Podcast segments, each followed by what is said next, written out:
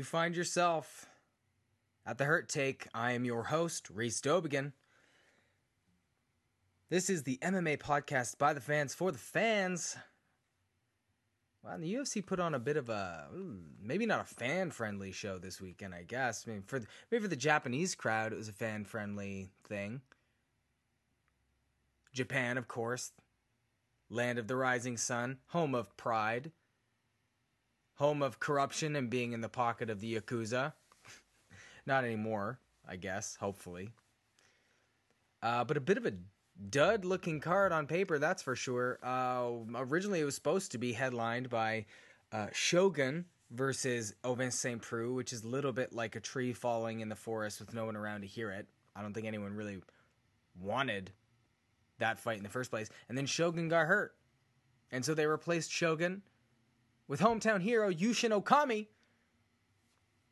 who I, I have a soft spot for. I don't know why but I always had a soft spot for Yushin Okami.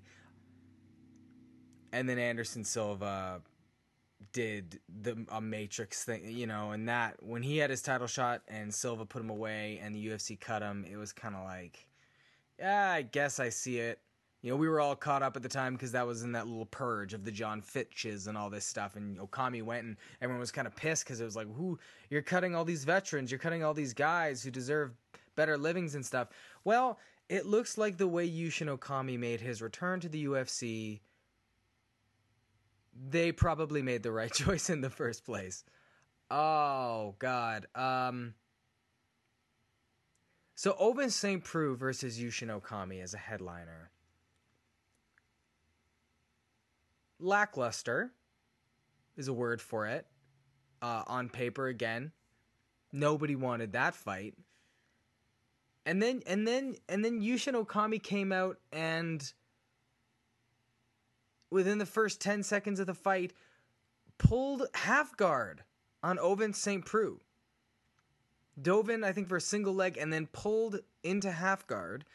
Uh, momentarily tried to elevate Ovince St. Preux, lift him off the mat, and sweep him, which I don't know. I guess if you were going for a takedown these days, it seems like the the most back asswards way of doing it, considering the evolution of the sport, is to pull guard and then try and sweep a guy. I can't remember the last time I've seen someone sweep somebody in a fight. I can't remember the last time I've seen a fighter on the bottom sweep another guy, like the, like an old school Brazilian jiu jitsu sweep. Because most of the time these days they're sweeps and, and reversals and taking guys back, they come out in scrambles. They don't come because you throw yourself on your back and let the guy sit on top of you I mean, at this point, I think we recognize that half guard is a position that, you know, top control players love. They get to sit on your leg and hold you in position and tee off on your face with their fists. So nobody does it anymore. Nobody likes being in half guard. It's a bad spot to be in. The sport has evolved past that. And Yushin Okami pulled himself into it in the first 10 seconds of the fight. So that was bad. That was step number 1, bad step.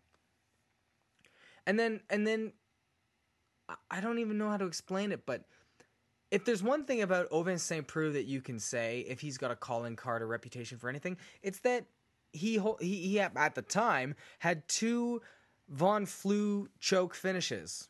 There were four in history. He had two of them. So you'd think that if you're on the bottom and you've done any research, any scouting of Ovince St. Preux, you would you would not you would not put yourself in a position for a Von Flue choke to happen. And yet Ovince and yet Yushin Okami he did. He did. He reached over and tried to trap Ovince St. Preux's head in a guillotine type move, which is the worst thing. It, it, he trapped his own arm and then Ovince was able to step over, press his shoulder down into Okami's uh, throat, and that was it. About a 30 second fight. And Ovince St. Preux gets the third Von Flue choke finish in the history of the UFC. I mean, good for Ovince St. Preux. I love that he's like, he's basically the move is now no longer the Von Flue choke to some people. Like some people just that that's the St. Preux choke, but man, Yushin Okami just there that is just one of the I can't think of another fighter who shot themselves in the foot so severely. Like that is just that was one of the worst. Like you know, Chris Weidman had that spinning wheel kick against Luke Rockhold. That's a really famous example. And then Rockhold took him down right immediately and pounded the shit out of him. But at least Weidman was sort of playing the game as we understand it now. Okami was playing UFC 2008. Like he was he was trying to play the game back on the level uh, of the evolution of the sport was when he left it. He left, he came back, and he was still trying to play the same stuff. But the sport has evolved so rapidly. It's not the same sport anymore. Nobody wants to be on their back. Nobody plays the Brazilian Jiu Jitsu game from their back anymore, except maybe a few guys. You know, I was even I don't even know who who that would be. Demian Maia is is uh, an incredible BJJ practitioner within the framework of an MMA fight, but he he uses it from the top. He uses it from the top, and most of the time when he actually tries to pull guard on guys, it's to it's to sweep and get them, but not to be on his back. Oh God. So that was that was a bit of a uh, head slapper. Not I have no idea why what he was thinking. Just brutal. Uh, the real the real big fight on the card though, the prestige fight was Jessica Andrade versus Claudia Gadelha. Now these are the two ladies who have both had title shots against Joanna Jędrzejczyk at strawweight. Uh, Gadelha gave Jędrzejczyk probably her toughest matchup. Andrade looked uh, increasingly more and more overmatched as their fight went along. So you match up basically the two and number three in in the division. I know Ro- I said this last week. I know Rose has the next title shot, but I don't see her as being better than these two ladies. They've put together better streaks and looked better in their fights than than Rose has in hers. But First off, kudos to the boys over at the Heavy Hands podcast. Uh, if you have never listened to that podcast, it's fantastic. Real technical stuff. They just break down the fights from a from a uh, an analytical point of view. Connor Roy, uh, Connor Ruebusch and Patrick Wyman, they basically called this down down to a T. Uh, they were saying Gadelha was is the cleaner striker. They predicted she'd be the more technical striker early on, um, and that the key was going to be how she whether she could get her takedowns. And now that and that ended up happening in the fight. The way she gets her takedowns normally um, is a bit more like uh, Greco-Roman wrestling. She likes to get trips and things. Um, and in this fight, she did not get the kind of takedown she wanted. Once it was clear her grappling wasn't going to hold up, Andrade was just able to really press her back and and you know be more physical, be more aggressive. And I think at some point, maybe in the early in the second round, uh, when Andrade had Gadelha, she grappled her to the ground, and Gadelha was trying to wall uh, cage walk, and Andrade hit her with a big knee to the side, and I feel like that hurt her because after that she looked exhausted. Gadelha looked exhausted, and then the rest of the fight was surprisingly one sided. I, I, was shocked with how one sided it ended up looking. So I really think Gadelha must have been hurt or something because she faded hard and, and did not look remotely competitive from then on out. Andrade looked great, you know, and Gadelha didn't. But in hindsight, this matchup feels a bit. It felt a bit early for me to to pit these two against each other, considering the caliber and they that they both rec- more or less recently had title shots against Joanna, and so to immediately put them head to head this felt more like a, a title eliminator type of fight, considering their status. You know, but hey, Andrade with the win now is right back in it.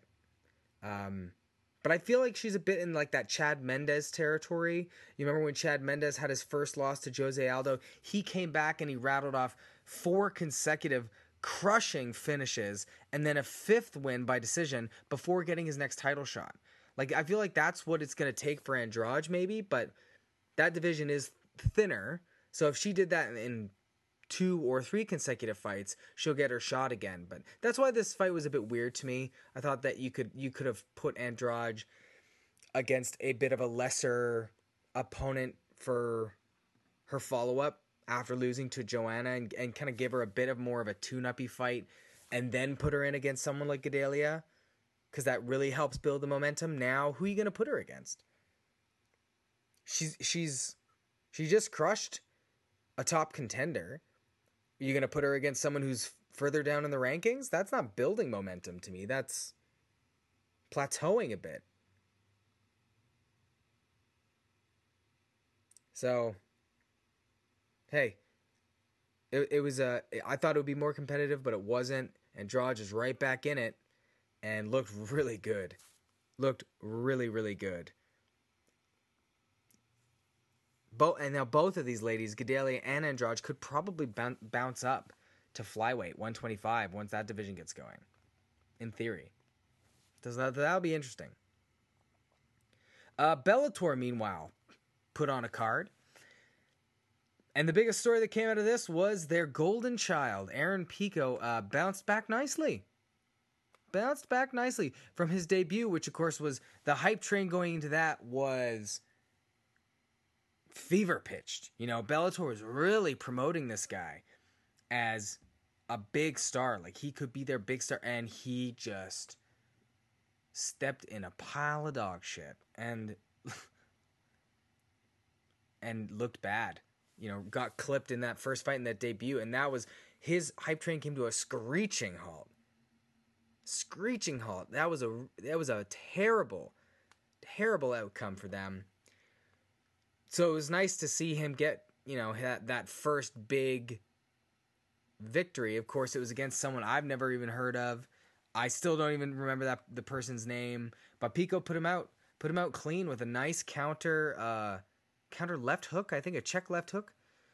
Caught him clean and just that was that. And he did a bit of the walk off as soon as the guy fell back against the cage. He just threw his arms up. Gotta love that. Gotta love the confidence. So keep your eye on Aaron Pico, I guess.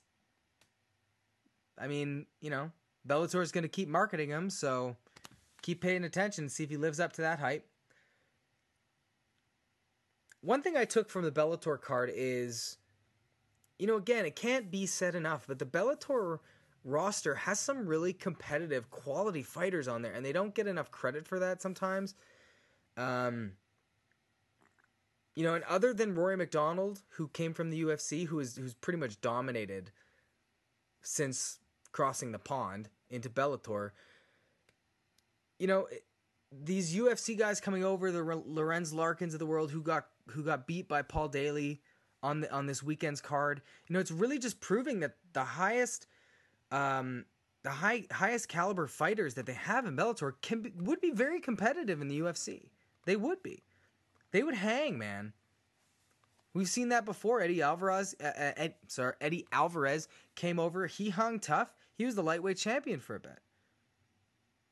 You know, Gilbert Melendez, I know he hit the skids when he came over to the UFC, but he was a tough out for every guy he's fought in the UFC. So there's, you know, there's there's quality um, outside of the UFC and these other promotions that sometimes doesn't get enough credit. But I guess the thing that that Bellator lacks is the depth, right? They don't have the depth of roster. They've got guys you've never heard of. They've got guys who are really raw, guys who frankly would never make it to the UFC.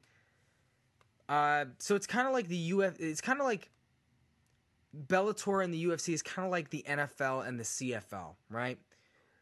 The top three or four guys in the CFL would certainly compete in the NFL the top three or four guys on a CFL on any CFL roster would certainly compete in the NFL.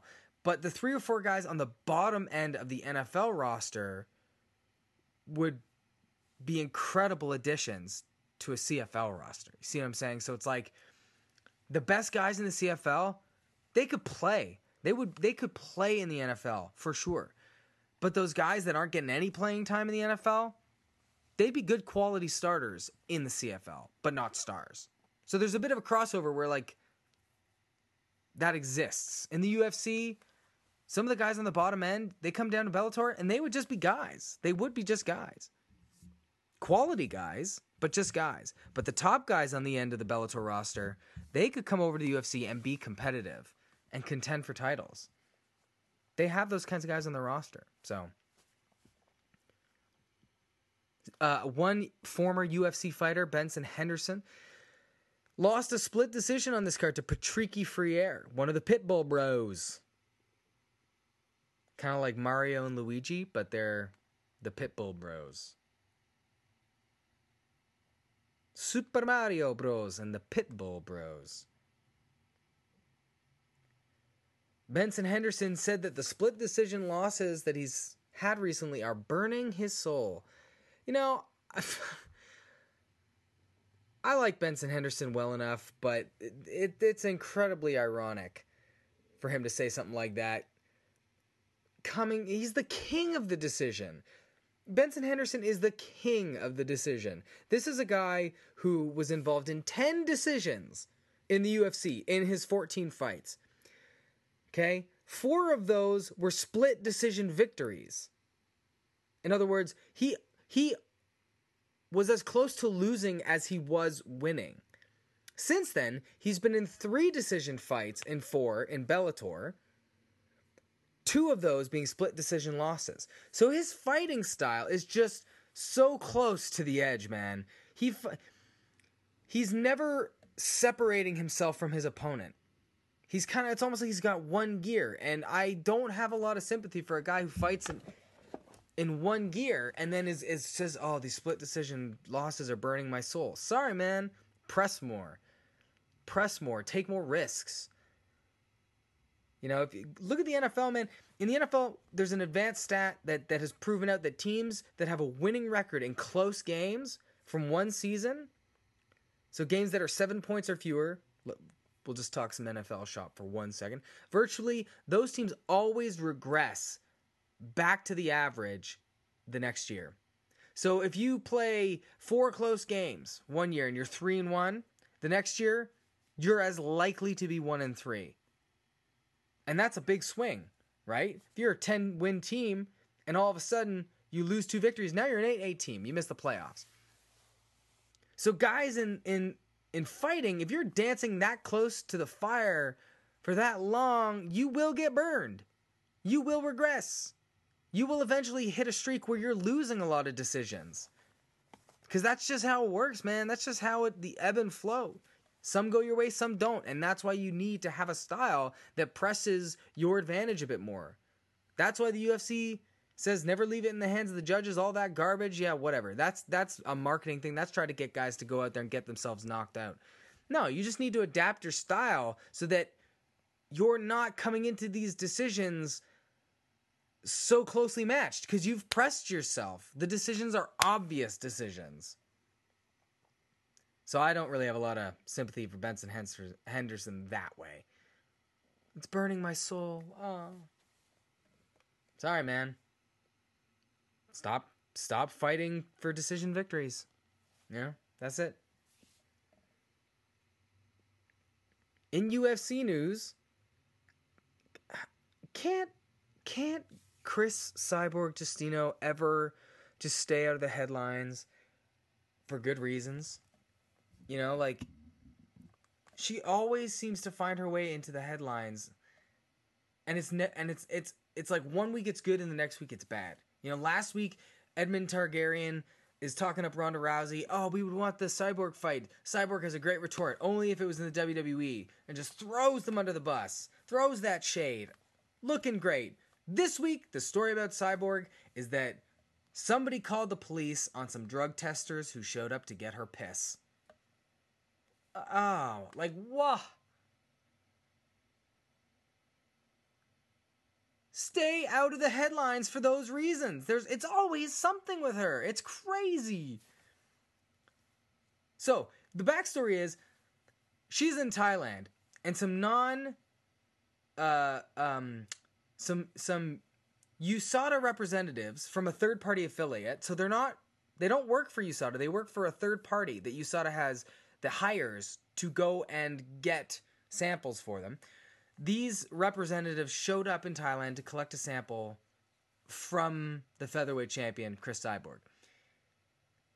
And these agents were detained and then eventually released by police because they did not have a working visa. Now, before you go and make any judgments, okay, all you need to know at the end of the day is that Cyborg provided her test. She gave them her piss. She gave it to them willingly. So if she was trying to obscure any test, if she was trying to avoid it or skip out on it, she did a terrible job. She gave them their piss.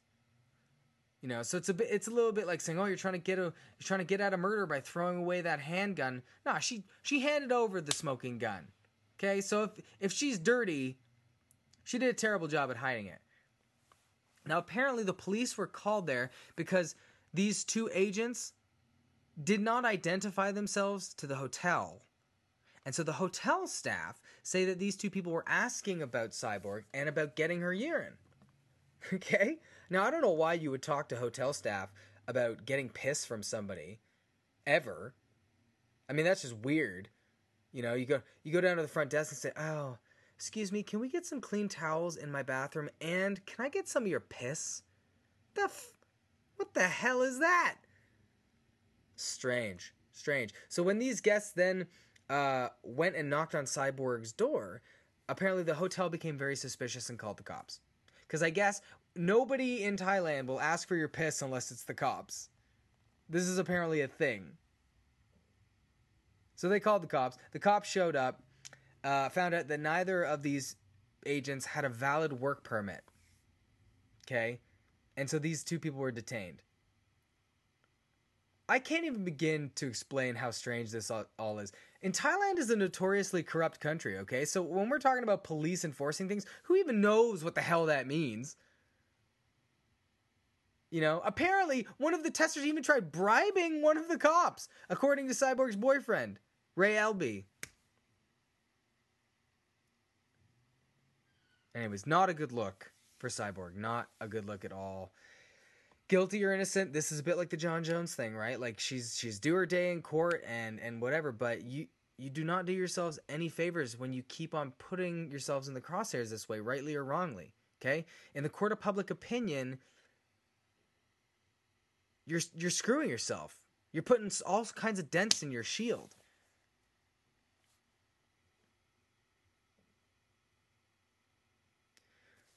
Now one thing i want to talk about this week is now we're we're we're a month clear of Mayweather McGregor, and we're two weeks removed from Canelo Alvarez versus Gennady Golovkin.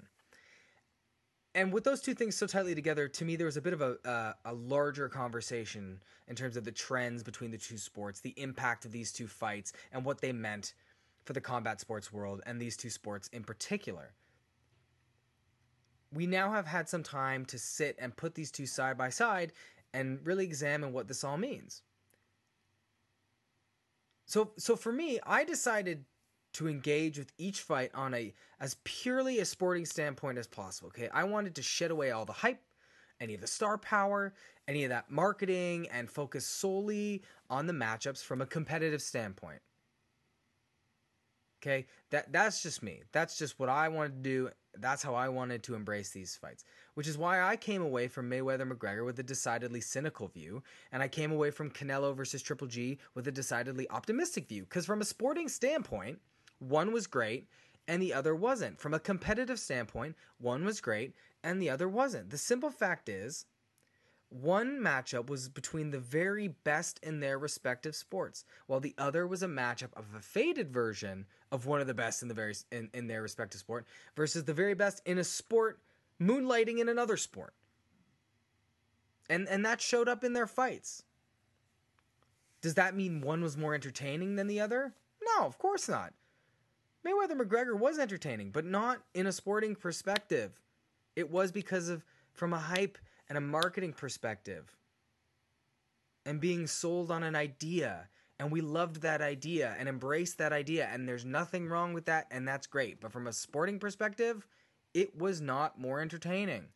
Canelo Triple G was more entertaining. You know, Mayweather and McGregor, we we cared more. The characters involved were more interesting. The financial windfall was more prolific. It had a place within the mainstream pop culture fabric. And what I think has been revealed is in hindsight, because MMA has now superseded boxing as the most popular combat sport, people turned out in droves to watch Mayweather McGregor and not Canelo versus Triple G. And that's what played out.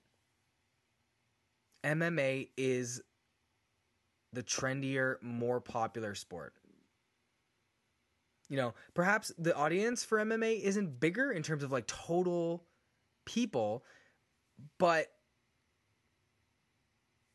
neither is is and neither is the market in terms of the pay scale compared to boxing, but MMA is decidedly more trendy and has an easier time with which to mobilize its fans to pay attention. Boxing can't mobilize the mainstream people anymore. Maybe there are more people who like boxing, but it can't mobilize those people. MMA's audience is there they come out. They'll come out and watch McGregor fight in a boxing match any day of the week. But it's hard to convince just any boxing fan to show up for a boxing fight. It's hard to convince uh, a mainstream sports fan to show up for just any boxing fight, even Canelo versus Triple G. You know, if MMA and boxing were two kids in a room full of adults, boxing would be the kid the adults are all complimenting after as being so mature and well spoken, but MMA would be the kid that everyone is paying attention to. The whole night. The kid everyone is saying, wow, he's so energetic and charismatic. That's the difference. One commands your attention and the other doesn't.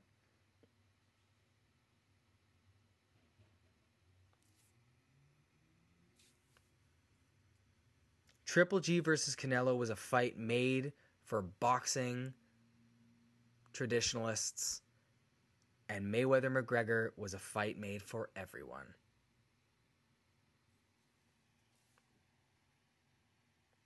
All right, a few quick hitters to end the show. Paige VanZant versus Jessica Eye has been pulled from UFC 216. That's a shame. Uh, you know, Jessica Eye is a, is a tough gamer. She shows up. Um, you know, she's hot and cold throughout most of her career. Paige VanZant, of course, is the hot young thing. Everyone wants to see her fight all the time. She's got this following going behind her. Again, she's a bit hot and cold. But that would have been a quality matchup. Would have been good to see. Too bad. Uh, James Vick versus Joe Duffy is expected to be announced for UFC 217. Joe Duffy, man, buttery smooth hands. He is a good fighter. He's an exciting guy. And James Vick, too. He is an ascending guy. That should be a real fireworks type matchup. Really interesting. Something to, to pay attention to um, for that New York card. And lastly but not least, Dana White has shut down the idea of Conor McGregor versus Nate Diaz 3 at UFC 219 on December 30th. So we will not get that fight to end the year. Oh, shame. Shucks. I was really hoping for it.